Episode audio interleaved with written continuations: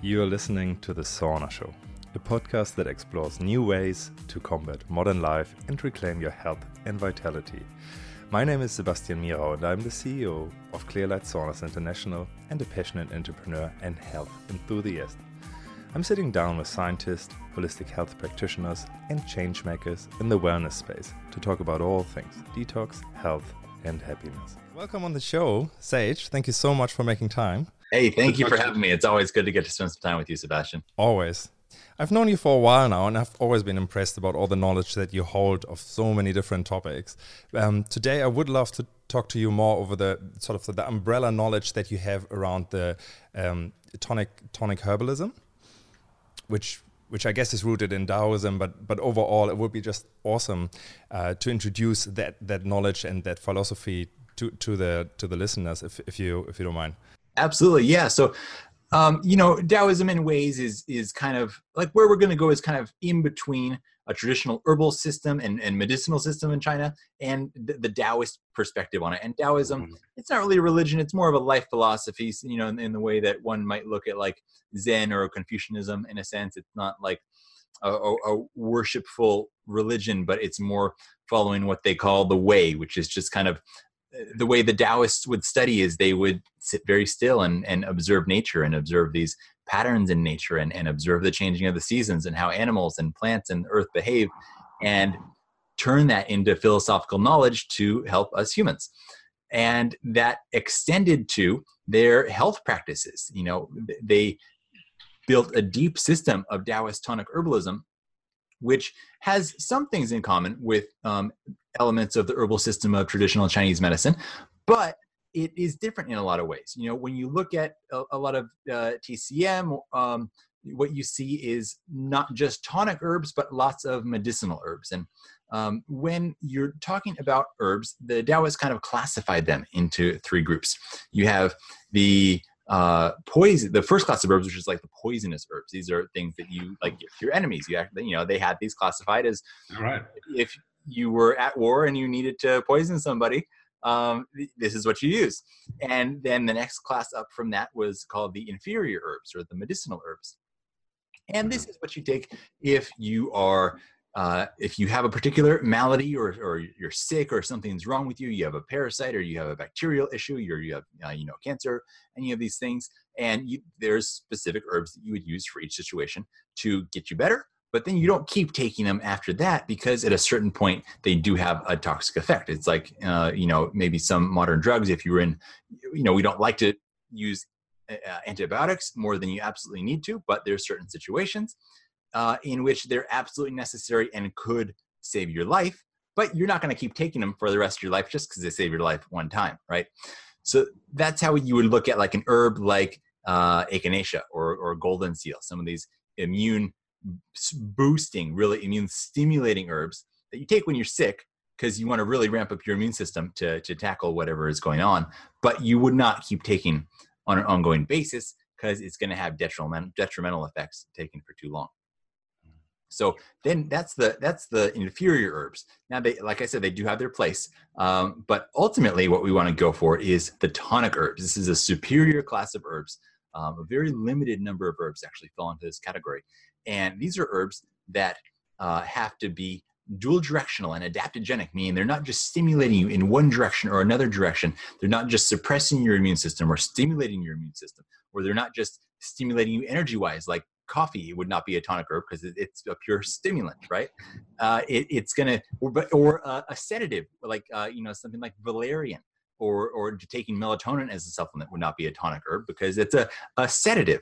It's got to be something that adapts to the internal situation of your body. And so if you are uh, tired, it's going to help you produce more energy naturally. If you are too stressed, it's going to calm you down, but it's not acting as a sedative. It just kind of makes you feel a bit more peaceful and adapt to the stressful situation. Um, as I said, it'll, it'll, balance immunity, helps yeah. you know burn fat, building muscle. All these kinds of things is what we often see in this class of tonic herbs, and they have to build uh, on at least one of the three treasures. Um, and hold on there, hold on there. Second year, because I'm, I'm getting off on a roll here. I guess. Wow, you know, and I'm like, wow, there's so much I want to ask because that's just amazing. I probably would start with the beginning, like so. So these people how did they like you know they weren't scientists well they, they they were in their own rights you know what's that 3000 years ago but how on earth did they figure out what those herbs were doing do you do you know how that actually started it's um you know it various herbs have different stories to them um like you if you look at tea for example they they say that uh, Taoist hermit was sitting writing one day, and a leaf happened to fall from the tree and landed in his water and that was that became tea and that's how we know you mm-hmm. know the, the tea leaf today. Um, yeah. and and you know he felt really uh, aware but also peaceful from it. That's a combination of the caffeine that you get in green tea but also the l-theanine which is the very calming component. Some people take l-theanine as you know an individual supplement for that purpose and to help with sleep and things like that um, but each you know each herb kind of has its own story uh, often they were observing animals and what animals would do and what animals would go after in terms of digging up certain roots or eating certain plants. Um, it was a lot of experimentation. You know, the Taoists were famously uh, alchemists in a sense. You know, some of them tried to do different things, consuming different metals and things like that. So they were, you know, they were very experimental.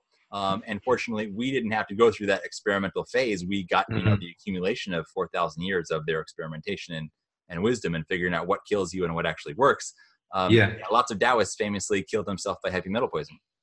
Yeah, right. I guess those are the, you know, Mercury and all of that is an alchemist. They, they kind of put themselves through a very uh, aggressive um, evolutionary process by which, you know, if you're doing the good stuff, you're going to make it and you're going to thrive and you're going to live in the ripe old wow. age.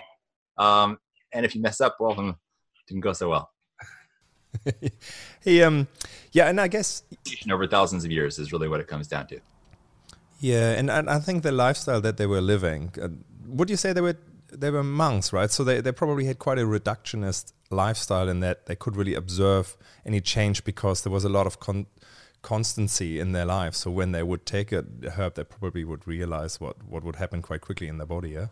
Absolutely. Very, very reductionist lifestyle indeed. Not, you know, not living as we do these days in cities with all kinds of overstimulation of all the senses, eating complex and crazy food. You know, very simple lives. As I said, a lot of time spent sitting still, observing the patterns of nature. Uh, a lot of practice of Tai Chi and Qigong and things of that nature. Um, so to be very aware of the different energy center, centers of their body and the meridians. Uh, so you know, even it, it's I, I, don't know whether it's completely true or whether it's a bit of legend, but you know, they'll say that many advanced Taoists uh, can actually look at you and see the energetic meridians of your body. Um, mm you know th- that may be the case or maybe not. It's one of those things you'll never really know unless you can you know transport into their consciousness. But yeah, well, there's certainly those people around. Yeah, yeah, yeah. No, I've I've come people across that that would tell you certain things about like, oh, you only have one uh, one kidney or something like that. I've, I've been part of, of conversations like that. So there's certainly something that people can just pick up. And I guess it, it takes a lot of practice and, and, and stillness, yeah, to, to be so uh, receptive to, to what's happening in front of their eyes or to their body absolutely. Yeah, so oh, so uh, a, unique group of people doing uh, self experimentation and taking great notes and documenting it over time. That's the really other interesting thing too. Is that one of the reasons why we know so much about the history of these herbs and the lore and legend of these herbs and, and where they come from and how they're used is that in, in the Chinese system and the Taoist system, they were amazing at documenting everything, which we don't see, you know, with uh, perhaps a lot of other indigenous herbal systems throughout the world. I see. I get you. That's amazing. So, so they came up with these three groups, and so, so one was poisonous. So there must have gone a lot of war- warfare going on back back then. Anyway, probably not so relevant nowadays. I don't know. and, and then you got the sort of more, um, you know, like emergency or, or, or, really directed herbs, herbs that do certain things to uh, to illnesses that are they are temporary herbs, herbs. Yeah. Right. And now, and now these, I don't know if people call them the master herbs, but they sound like it because they, they seem to be so intelligent or they make the body so intelligent that you can keep using them. And it sounds also do more than one thing depending on where the body is at, yeah? Right, exactly. They very much will react to the internal state of your body and act on basic core systems of your body, such as the HPA axis or on the nervous system or on the adrenals and thyroid. That then mm-hmm. it affects a lot of the master switches of your health in a sense. And when you when you're flipping these master switches into the right place, a lot of things downstream start to go a lot better. So a lot of these have, you know, for example, we'll get into some more a little bit, you know, later on. But uh, to mm. give a quick example, reishi mushroom is amazing at decreasing stress and anxiety. And we all know the, the, absolute disaster that the excessive stress of our modern world and you know and lifestyles and works you know and, and everything uh, places on our health. And so when you can flip that switch to not be so reactive and so vulnerable to external stressors, well then of course so many aspects of your health are just going to you know naturally start to sort themselves out. Wow. So you could actually, is there any limit of how long you, you take these or how, how much you could take of something like reishi mushroom or is it? You know, it's it's a great question because people start to hear about how, how good these are and think, okay, well, you know, if if taking like half a teaspoon of a great reishi extract powder is good, well, maybe taking 10 teaspoons or 10 tablespoons even is even better.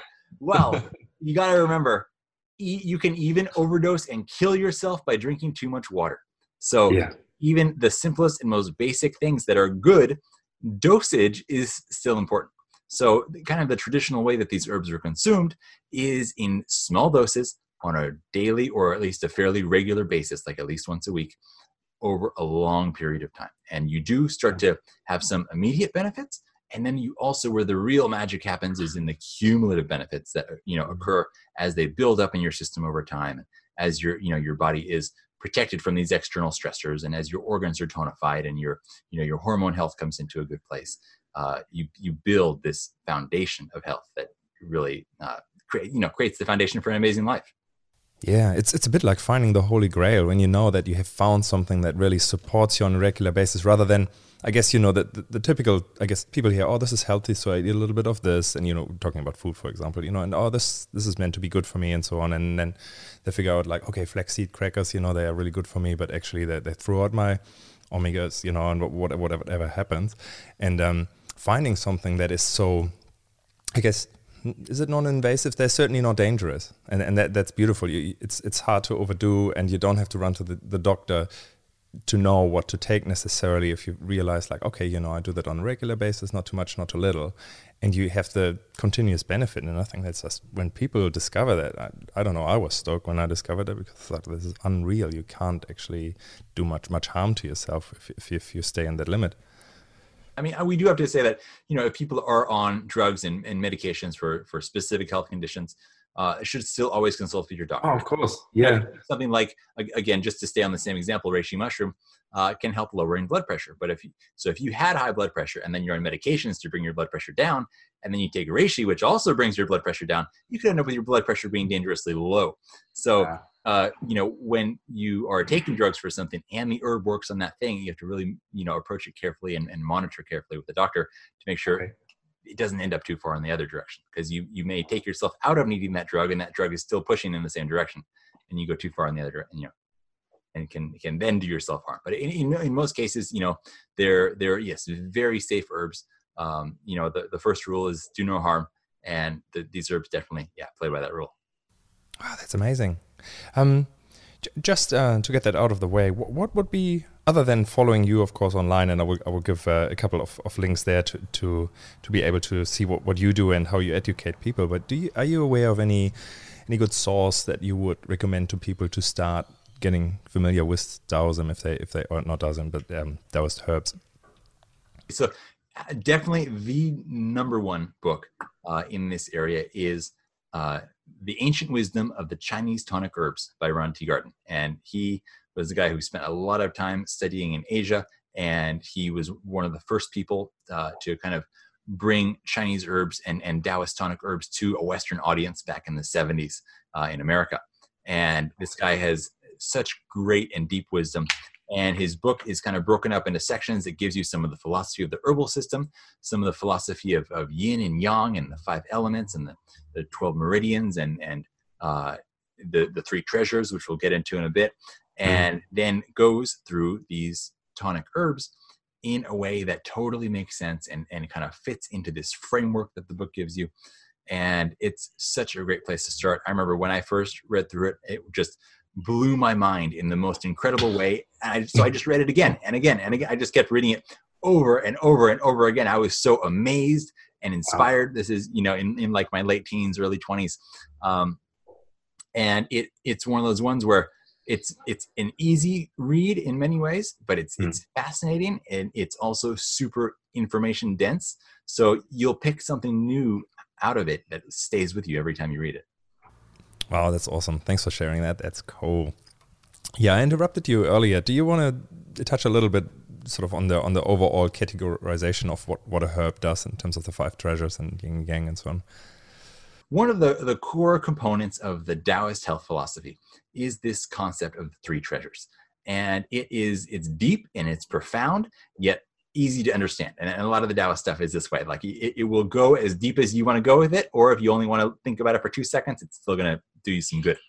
Uh, so with the three treasures, they say these three treasures form your life. Now the three are Jing, J-I-N-G, Qi, spelled Q-I, and Shen, S-H-E-N. And so these, these form up your life, and they often use the metaphor of a candle to describe them. They say the Jing is like the wax in the wick. It's the basic form of the candle. Now, the way I like to describe it is that the Jing is like your savings account of energy. It's your reserve energy. It's what you you start out with a certain amount. Some people more, some people less. You inherit it from your parents depending on how healthy they were. So mm-hmm. we all know some people who come into life and even though they try to live really healthy, all the time, they still kind of struggle. And, uh, you know, often they end up being the real health nuts because it's the only way they can even survive and just get by. They didn't start out with a lot of jing. They didn't, they didn't inherit a big trust fund from their parents. Uh, and they have to be really on top of it just to keep it all together. And they have to, you know, hopefully discover some of these herbs and techniques and work on building their jing. Um, but you know they get made fun of a lot because they're living this healthy lifestyle. Yet they're no, you know, on the on the outside maybe don't look healthier than their friends who's eating uh, McDonald's uh, and and smoking cigarettes, and and they don't understand you know why. But it's because they started off with a, very low amount of jing. Now on the other hand, you have the people who start off with a ton of jing. They have they're like inheriting this jing trust fund because their ancestors, you know, lived incredibly healthy lives and ate nutrient dense foods. Probably, uh, you know, did not grow up in in modern America. Grew up, you know, either in, in the old world or you know in, in various areas where they still ate in a very traditional manner and spent time in the outdoors, were really physically active and all these things. And these people, they can often abuse their bodies and, and sort of get away with it. They're the ones who are making fun of the people who don't have jing because they say, look at me, I'm doing whatever I want and I'm, you know, just as healthy as you. So they got this big trust fund that they can float on for a while, but eventually it will run out. If they are using up this reserve at an accelerated rate, if they are uh, living off their savings rather than you know cultivating some some wisdom and being uh, learning how to build their own you know, revenue stream to continue the you know the financial metaphor uh, mm-hmm. cultivate their own energy and, and take care of their health they will suddenly one day run out. These are the people they go all out and then like at 55 or 60 they die of a heart attack after a very uh, wild life and that's it. Yeah. They they run out. So you know maybe hopefully they learn to cultivate this energy um, and take care of themselves. But if not, they just go, go, go because they've never known what it feels like not to have this jing. And then yeah. eventually it's gone. So it's like a life tank, yeah. Like if you if your vehicle, so that's it, the, the tank that you know ideally you want to replenish if you don't at one stage it will be just empty and some people have not much to start with which means the ones who aren't looking after themselves they would actually probably get sick quite quite quickly and, and struggle through life especially if they don't replenish that tank and other people start with a lot but it will run out eventually as well if they don't do something about it yeah? Yeah it's kind of like when you're when you're in like an off-road vehicle and you have your your gas your gasoline or you know your where your petrol tank um, and you've got then those extra tanks that you keep on the roof. That's your mm. reserve that ideally you don't even want to have to tap into. If you're living a very balanced and healthy life you are only using a very small amount of your jing you use up a little bit as you go through life. Um, you mm-hmm. use it more when you're stressed. You use it when you're um, uh, not sleeping well, use it if you're partying too much, you know, drugs, alcohol, yeah. diet, any of these things, then you're going to be using up more of your Jing. You're going to be tapping into that reserve savings account. So that's Jing. And then you have the second treasure, which is Qi. And this is your active moment to moment energy. This is your checking account. So this is where you are getting energy from the air you breathe and the food you eat. So mm-hmm. ideally, you're having enough money coming in from your paycheck to your checking account, and, and the food you're eating and the air you're breathing and the sleep you're getting every day so you don't have to tap into your savings and and you don't have to shorten your lifespan so if your chi is doing fantastic you don't have to tap into your jing the flame of the candle it's the active part of the candle and then the ultimate treasure uh, is called Shen because you could think, oh, Qi is great. I just want to have energy and I want to do things. But the ultimate purpose of a candle is not just to have a bright light, it's it's to give off a lot of light. It's not just the flame. It's you want to give off a lot of light. So this is your Shen. It's your higher self. To continue the financial metaphor, it is your nonprofit that you set up. It's your charity. It is your ability to affect those around you. It's your spirit, your higher self, the light in your eyes. So when you have a big candle and a big flame, naturally you're going to give off a great light. Um, so so that is why we're building this. All in all, is to be able to have you know a beneficial effect on others and, and the world around you, and, and help other people out too. So is Shen something you can directly influence, or do you um, focus on the other two uh, treasures, and that then includes the Shen? Um, oh.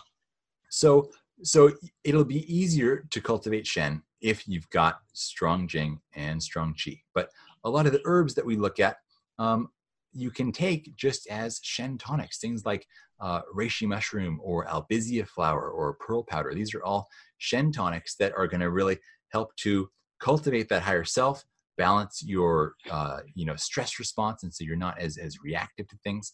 Um, and so even while you're in the process of building the Jing, it's great to have these to mm. what they call stabilize the Shen. And and you know some people who have gone through uh, you know illness or have gone through some trauma, the Shen becomes what they call shaken uh, and, and, reserved, and it kind of draws back. And so you see some kind of people who are like stuck in this fight or flight mode from you know having gone through some trauma or mm. something like that, and their kind of spirit is just like curled back up into its shell and it's just hiding for dear life. Um, and it can you until they've really built a foundation for it and then taken some of these herbs that can kind of you know open up the heart a little bit and, and take away the stress and make them feel safer um, it can help to you know turn things back around with you know of course the right you know psychological help and, and therapy and things like that and yeah. neurofeedback and all these supportive sure.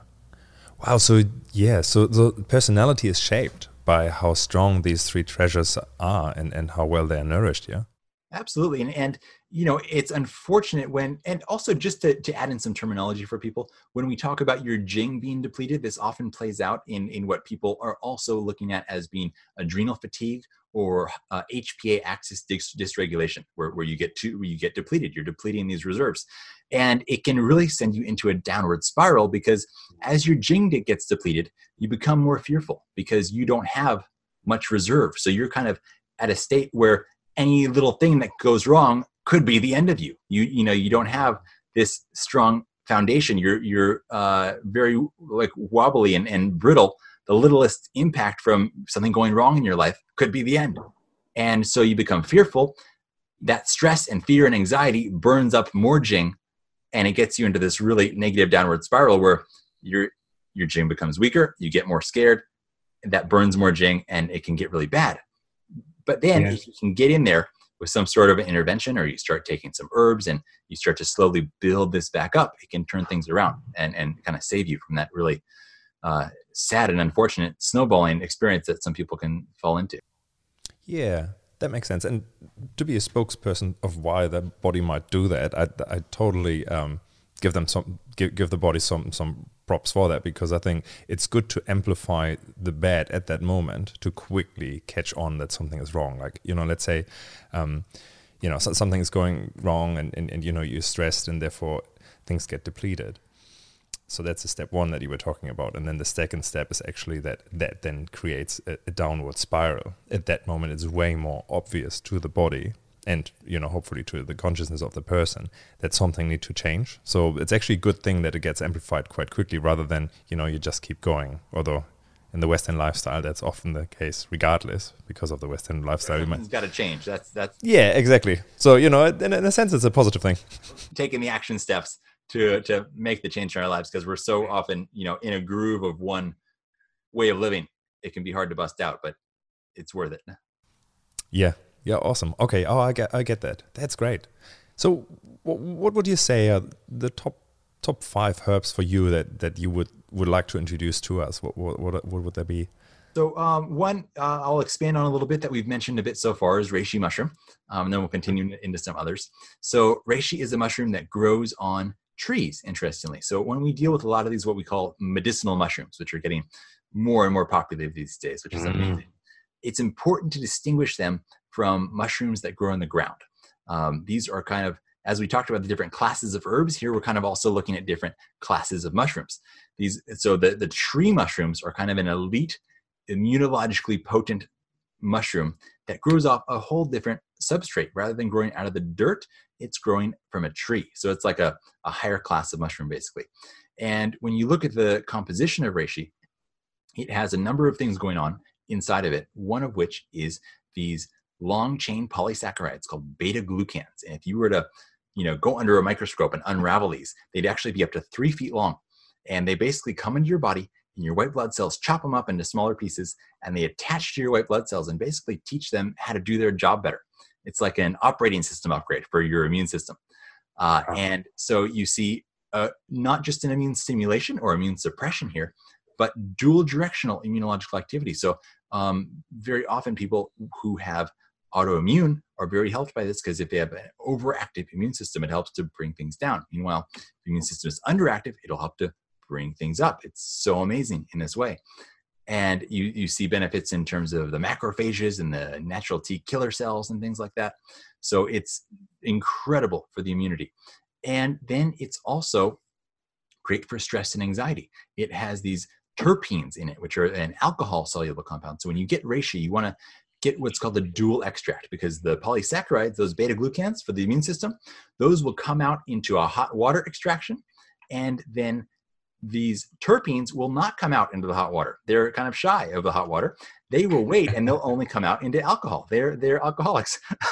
Those yeah, guys, right. they, they, they, want a good drink. Um, mm. so I, I, say that jokingly. Um, but what it means is you want what's called a dual extract because different of these different active compounds are going to respond to different uh, solvents and, and extraction methods. So what they'll do is they'll extract it into alcohol first, take the mushroom, what they call the marc, out of the alcohol, set the alcohol extract aside, which has now got the terpenes in it, and then they'll do a hot water extract where they uh, boil it for many hours in the hot water and extract those polysaccharides take the marc out, which doesn't really have much left in it anymore, and set that aside. Now they'll boil down the hot water extract till it gets like a thick syrup. Combine it back with the alcohol. Now you've got this liquid, uh, which you know people would take as a tincture. So some people will take like a, a reishi tincture, and then uh, sometimes they go a step further and they'll spray dry it into a powder. Um, and, mm. and, so you would get that either as a as a bulk powder that you could you know do in a tonic or a smoothie, something like that, or add to your coffee um, or it will then maybe by some companies be encapsulated so you can just swallow capsules. Is that because of the convenience of having it as a powder, or is there a downside of actually eating these mushrooms, or can't you eat, eat the whole mushroom anyway? You couldn't eat it in its raw form. The cell walls are made of chitin, C H I T I N, which is one of the hardest substances in all of nature.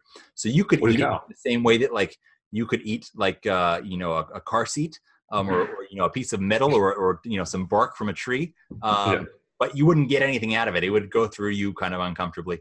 Um, it's yeah there was a, a, crazy story years back of a guy who ate a whole boeing 747 airplane over time um, and just like piece one piece at a time. So you can eat you can eat it.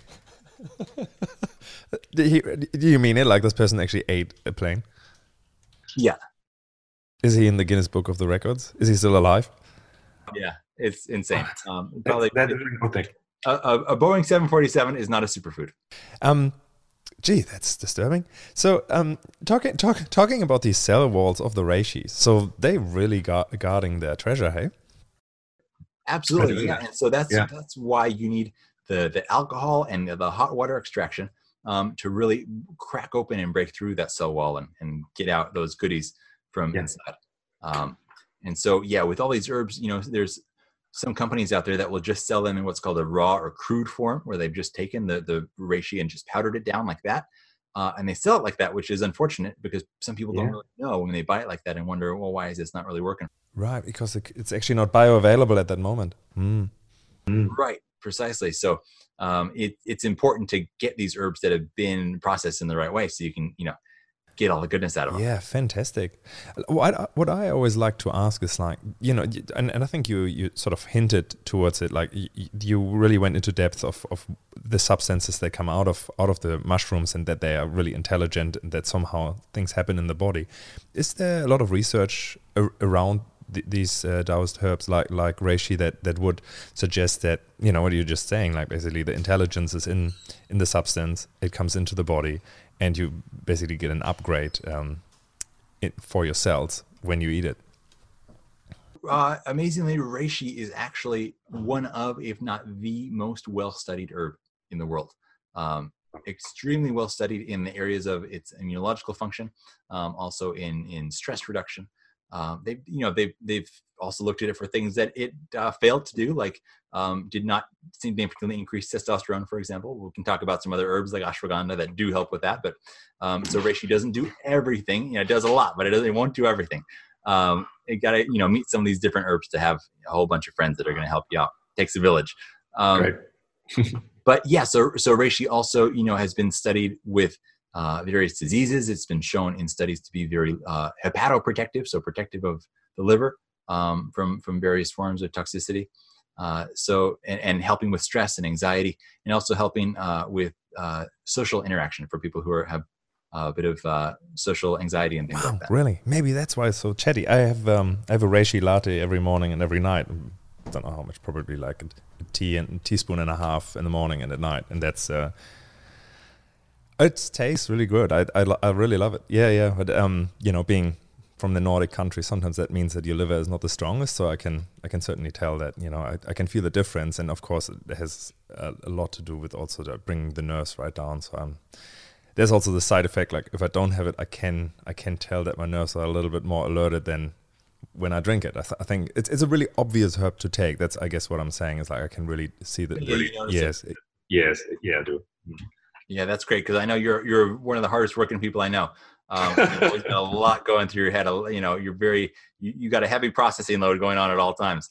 So I uh, I I think it's great that you got that in your life. Yeah, right back to you. I'm sure you take quite a few different herbs during the course of a day. Hey. Oh yeah, absolutely. Mm. Yeah. So um, another one, which is one of my absolute favorites, is astragalus. This is a it's a root. Um, it's it's a root of sort of this like thin, bushy sort of a plant and it uh, is the primary or one of the primary, I would say, uh, chi tonics in the Chinese system. So benefiting that moment to moment energy, vitality, cognitive function, immune system function.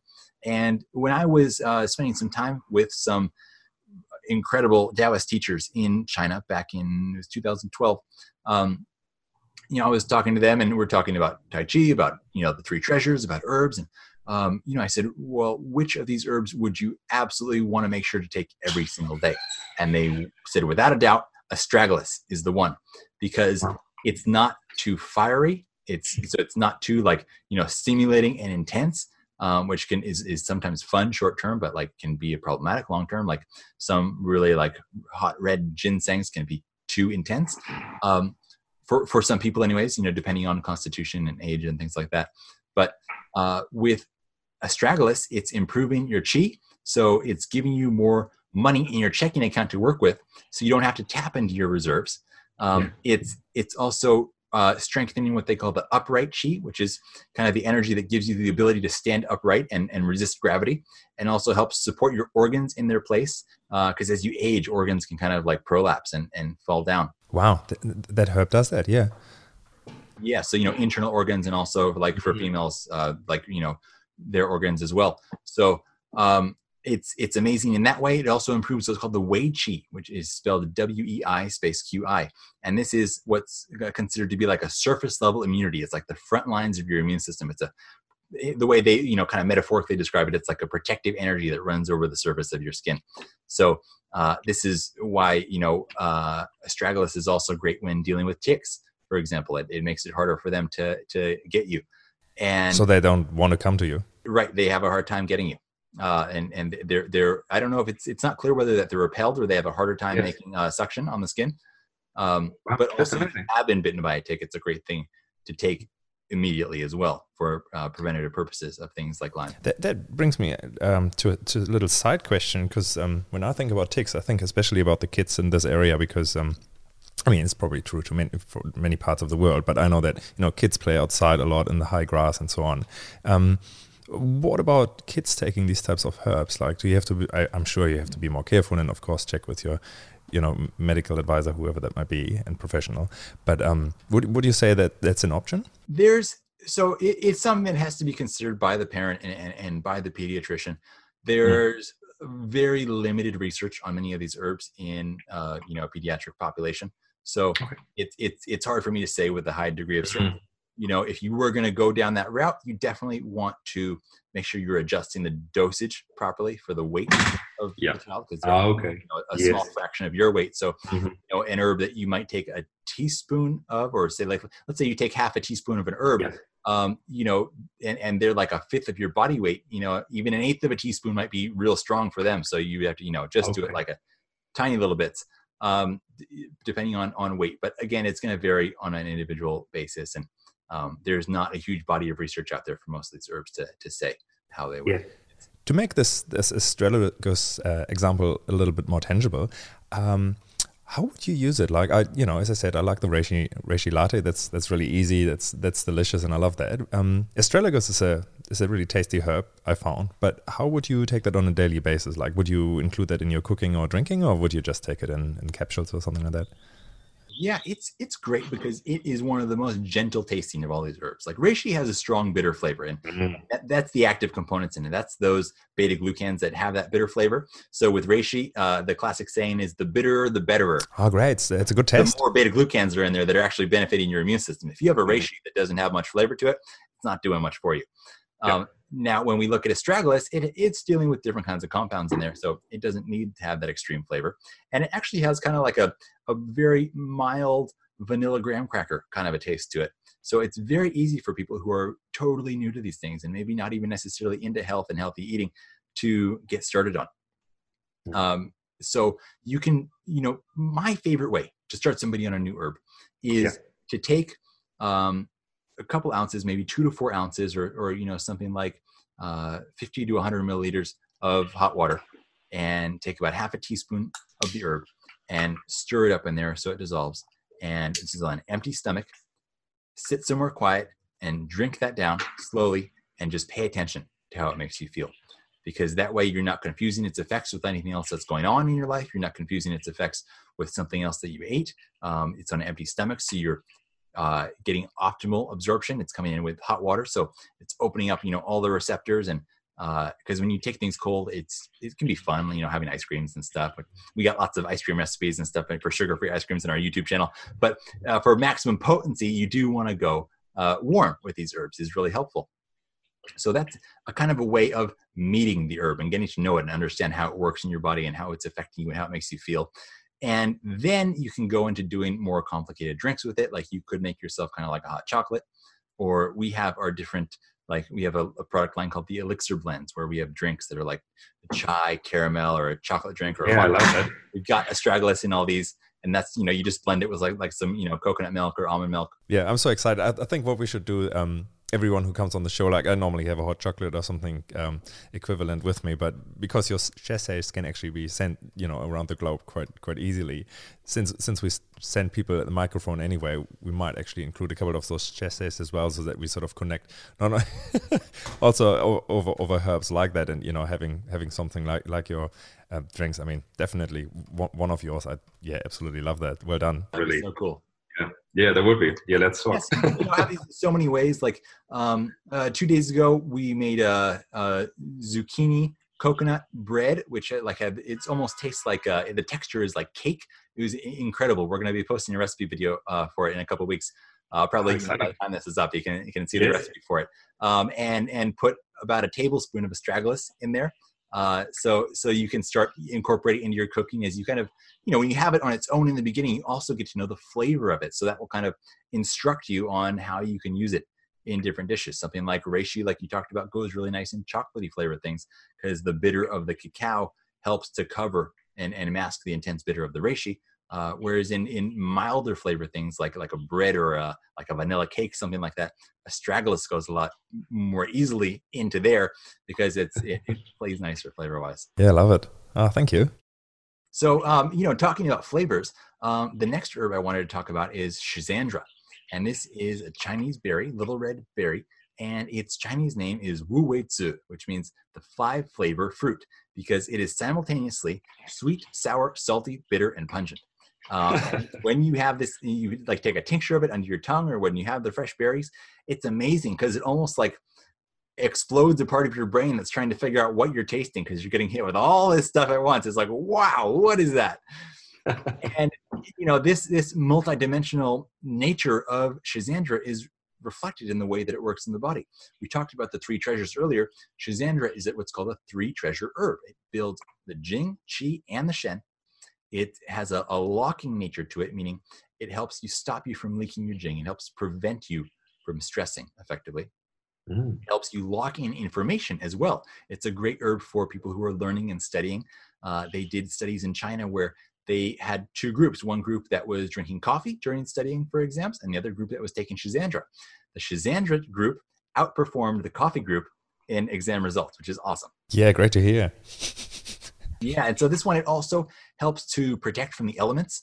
Um, so it's protecting you from the the effects of the elements in your skin, for example, like the, the sun and the wind uh, and cold. Um, can have an aging effect on the skin. Schisandra helps to protect from that. It's known for really helping to give radiant and beautiful skin. And part of the way that's happening is that it's also a liver detoxifier. That's what's really cool is that it's a stage one and stage two liver detoxifier. Some people are better at stage one or stage two liver detox genetically, and so they'll be like detoxing fast through stage one, but then they'll get a, a buildup in kind of the the production line of detox in stage two, oh, and, and end up with some problems. Schisandra supports both stage one and two liver detox, so it's it's amazing.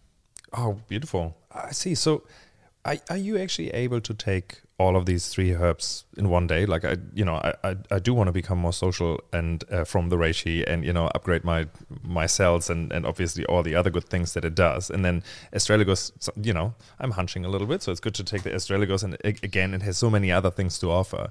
And then I also like the Sh- Schisandra, which I actually quite like the flavor and and you know and and that has has certain benefits. So can you, you know, I'm just thinking about it when I do an upgrade on my computer. I normally do one at a time but um, I guess there's no limit how often I I do that. So does can the body? I guess that's that's my question. Like if I would take all three at once, which I won't because you know it's not as it's not as, as nice of an experience. But if I would, would the the body still have the benefits and know what to do with each part?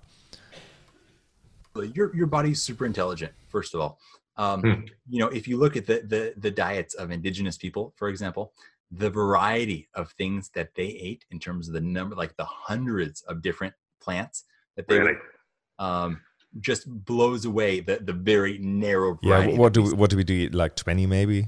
I, I don't know do you have the number in your head? Like someone who's really eating a lot of different stuff will eat you know maybe 40 or 50 different ingredients if you include spices and things like that and that's right? unusual right? Most of us probably are down to what like one or two digits eh? In the mainstream it's like corn and soy and some you know beef which is fed corn and soy. And so it's just like the corn and soy diet. Corn and soy yeah okay yeah.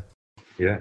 And so you know that's that's on one end of the spectrum but um, you know your body can can handle a lot. Now that said i still support you know the first couple first time or first couple times you're taking a new herb it's great to have it alone and and really experience it solo. It's like if you uh, were going on a date with somebody for the first time you would not invite them probably to a group dinner. You'd want to go one on one to really get to know them. Yeah, that makes sense. And that would be my approach, anyways.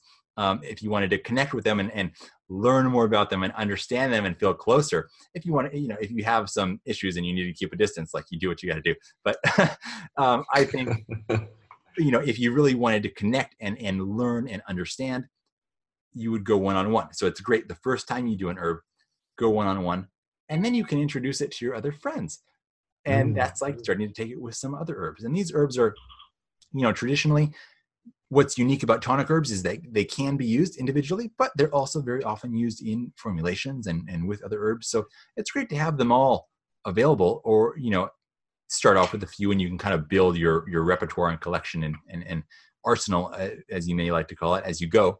Um, but you you can have them around and then you take them when you feel like it you know depending on what's going on if you you need to you know focus on some relaxation or you know you know it's going to be a challenging day and you want to modulate that stress and keep your immunity up, reishi is amazing. Um, if, if you're going to be really involved in physical activities, uh, astragalus, or you know, the next one I was going to talk about, cordyceps, are great. Astragalus was traditionally very popular amongst people who had uh, were doing hard labor and were working out outdoors, doing a lot of stuff, physical labor and out in the cold. Uh, it was very popular for that, and it was you know traditionally said to strengthen the extremities, the arms and the legs. So mm-hmm. they're great tools to have, and you get to know them over time and through self experimentation and through reading and and learning, and then you can kind of become a little wizard with them and and use them to really optimize your life. Wow. Yeah, sounds great. I I sometimes travel quite a bit, so I, you know it's always good to have like a little parcel of you know all these different treasures, all the all these different herbs with me, so that you know when you feel that you go more for that. If you can't sleep, you probably take a little bit more reishi, and you know if you need that little bit of extra, then you would probably go more for cordyceps or something like that.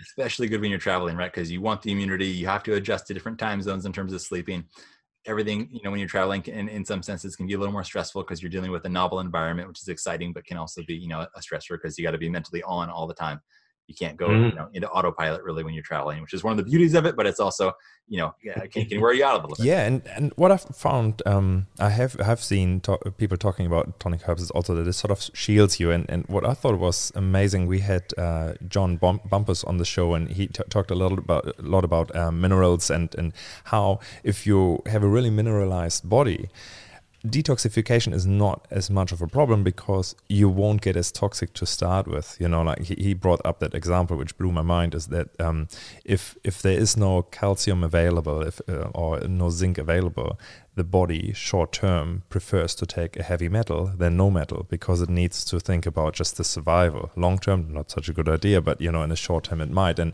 and what he would say is like, if you have enough minerals you won't you won't take as much heavy metals on board because the body is actually not the body is really intelligent and it's not interested to take that on board because it has better things. And i'm sure with tonic herbs it's a similar similar thing right? Like if you if you protect yourself and nourish i guess while you go through a for the body stressful travel or whatever it might be um, you're probably less prone. Another great example of what you're mentioning is like with iodine for example. In your in your thyroid you have these iodine receptors uh, but if they're left empty you can get those filled up with other halogens like bromide and uh, fluoride and, and chlorine and, and these other toxic things that will block up those receptors if they're left empty. It's like a game of musical chairs.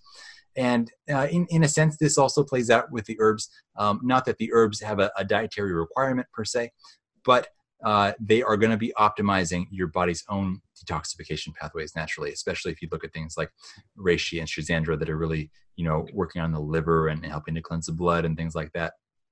And it's going to help. I mean, I, I still think that in the modern world, we have to be a little more aggressive about detoxification because solutions that worked you know in in a more primal environment when we weren't in an, an, industrial world with you know pollution and heavy metal toxicity and all these things uh, might have worked great back then to detoxify, you know, things that were uh, in, in, more natural environmental toxins and metabolic toxins and things of that nature. But I think in the world that we are now, looking at things like you know chelation therapy for heavy metals, of course, done under the guidance of a doctor who really knows how to set up the program right, and using infrared saunas. Um, you know, not just for detox, but also for for stress and things like that. I'm I'm a, a huge fan. I kind of wish I was over. I wish we, I was there. yeah, this sauna at the moment is actually not working. You can see there's no ceiling on it, maybe. Um, but yeah, yeah, that's right. Yeah, I, I love them too. Believe me. hey, um, maybe maybe we, we share one more herb. I, I'm sure I have you on the show again if if you find time and um, we can make it work because um, there is so much knowledge and I know you have also really specific knowledge on um, on hormones and, and, and female health and and so on. Like you know, the list goes on, and I always love, like I always really uh, treasure the, the, time with you. But um, I won't take more much more time uh, from you. But like, is there one one other herb you you might want to want to share? I, you know, we were going to talk about cordyceps, but instead, let's for the last herb, let's yeah. take a jump over the Himalayas, go okay. on a trip over to India real quick, and because uh, the amazing herbs of the world don't only come from China. Um, so, oh, I didn't know that. Yeah, right. Coming out of India is ashwagandha. Um, hmm. This is known as the Ayurvedic ginseng, although it has no botanical relation to ginseng, just you know, in, in name only. Uh, and so, this herb is amazing. It is probably one of the premier, if not the greatest adaptogenic herb in the entire world. It helps to balance stress and anxiety, but at the same time improves energy and endurance. So, like we have these different functional chocolates, we use it in our tranquility chocolate and our energy chocolate because of how well it works in both of those directions. Uh, it's very supportive of the, the endocrine system for healthy hormone production, supports thyroid function, which is huge because, um, you know, I, I, don't know the statistics for Australia, but I know in, in America, um, 20 million people have some form of thyroid disease, and 60% of them aren't even aware of it. Um, so it's something that goes very underdiagnosed. And ashwagandha is an incredible supporter of, of thyroid health. And it's actually shown to be quite effective for helping horm- uh, hormone production in men, specifically of testosterone. And it's not that it stimulates testosterone production directly, they, is what they're finding, um, but that it decreases stress and anxiety so much that the body doesn't have to spend the energy on the production of cortisol. It mm. can downregulate cortisol production, you know, the stress hormone and the adrenaline, and can go back to healthy testosterone production. Um, so it takes you out of that fight or flight, so you can, you know, your body can focus on its more long-term health strategy rather than Beautiful. purely on immediate, mm. you know, uh, uh, survival. Oh, that's amazing.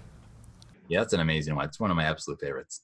And again, like the, the, the body just understands the information that it comes with, reads it, and uh, is able to do things that it would not otherwise. Yeah, and it's so potent too. Like you know, other herbs you have to get, sometimes have to take a little bit more, but with uh, ashwagandha, in in the studies, they they are taking like between 300 to 600 milligrams uh, once or twice a day, which is a, a very small amount. We're talking like you know down in the range of like a, a sixteenth to an eighth of a teaspoon, um, wow. and it's having a tremendously powerful effect. Yeah, that is amazing. Yeah, I mean, know, if you think about it, how difficult can it be to put, you know, like have have a little bit of a teaspoon every morning if it has such a radical effect on your health in the positive way? Yeah, yeah. Gee, we should learn that at school, I reckon. Like, you know, there's certainly, I can see a wave of so much information that is just verified also by research over and over again. And it really should just hit the masses so that people understand that there is something that is quite easy to do and has a radical effect. Yeah. Yeah, that's what inspired me so much in the beginning when I started to learn about this. It was like I started to experience my first few, you know, superfoods and, and tonic herbs, and it was like, wow, these are making me feel so amazing how is it possible that I've been alive for, you know, 18, 19 years and I didn't know about all this? What else is out there? And that, you know, in the beginning just sent me off down this, uh, you know, rabbit hole of, of research and experimentation. And the more I learned, the more I tried, the more I tried, the better I felt, the more I, you know, the more I, the better I felt, the more I wanted to learn it. It just turned into this incredible cycle uh, that, you know, brought me here to today. Great. I, I, guess, you know, you came as a really big candle too. You had a lot of, lot of storage there already from, from good genes and all the rest of it and good lifestyle. yeah, right. I'm the guardian of the candle, but I didn't make it. Definitely a good guardian too. Awesome. Well, thanks for that. I, I, have a couple of questions that we ask everyone who comes on the show, and um, number one would be the first question would be like, what what what is it that gets you out of bed every day? What are the three things that that you're inspired by that, that makes you do what you do? I would say um, the first one is the adventure. Um, you know, my, myself being a, a, a, kind of a young entrepreneur, um, and and this is my first you know business I've ever really done myself, and it's you never know what's going to happen as a business owner. And in the beginning, you can kind of get a little bit worn down by it, and it can get stressful. But then you just kind of get to a point where you realize that you know it's always going to be something uh, that's going to be challenging, and you just kind of em- embrace that. And and every day is going to be a, a, new challenge and a new adventure. And um, you know you learn lots of new skills and, and develop new abilities along the way by necessity and so it's not necessarily the, the easiest path through life, but it's it's an adventurous one for sure. And you know, what's life without some adventure? Um, so I think you know the adventure of the whole experience. Um, I am very fortunate to be in a beautiful relationship with my partner Ana Blanca, and she makes me insanely happy. So that's an, another big reason. Um, and let's see, a, a, third reason would be um, trying to build just a, the hope of building a better future. Um, not, you know, for myself, for those around me. Ultimately, I would, you know, hope to have some impact on uh, uh, the greater world. Uh, I'm grateful to many aspects of social media for the ability to share educational information and, and and interact with others on a broader scale than I ever would have been able to. Mm-hmm. Uh, it's an amazing experience and, and opportunity that we have nowadays. Um, you know, you've got your own basically you've got your own radio show. It would have been hard to land a, a gig as a big time international DJ on the side, right? Yeah, every second Friday. There's yeah, exactly. You can't really do that otherwise. So it's yeah, it's true it's uh it's an amazing time we live in and i just you know want to make the most of it. Yeah and and and well done for you know being in one of the hotspots for for wellness and for all of that knowledge and innovation because la hollywood is really like where it's at and whenever i am there and you know connect with you i'm just blown away what's accessible and and if you want and get out there and then find there there are the people that you find that just have knowledge that yeah just upgrades your whole experience i guess. Yeah it's, it's it's kind of the the epicenter of the of the you know modern health scene but there's great stuff going on all around the world. It's always you know interesting to, to travel to different parts as well. And um, oh would love to make it. so much of health is, is connecting with nature. And so it's amazing to get into different parts of the world and connect with different uh, aspects of nature too. Great should make a show just on travel recommendations because you have you got around as well. And yeah i'm sure that for for health nuts like ourselves or you know wellness interested people there there's great places even within the us that, uh, other than than the west coast. Um second question would be like what's one of your favorite favorite things during the day? Like what you know how do you like to pass your time? Like what's something that really rocks your boat? Um, surfing is my great passion. Um, so that's I, I, kind of grew up going to the beach fairly often and took up surfing when I was like 10, 11 years old. Uh, and I've been absolutely hooked ever since.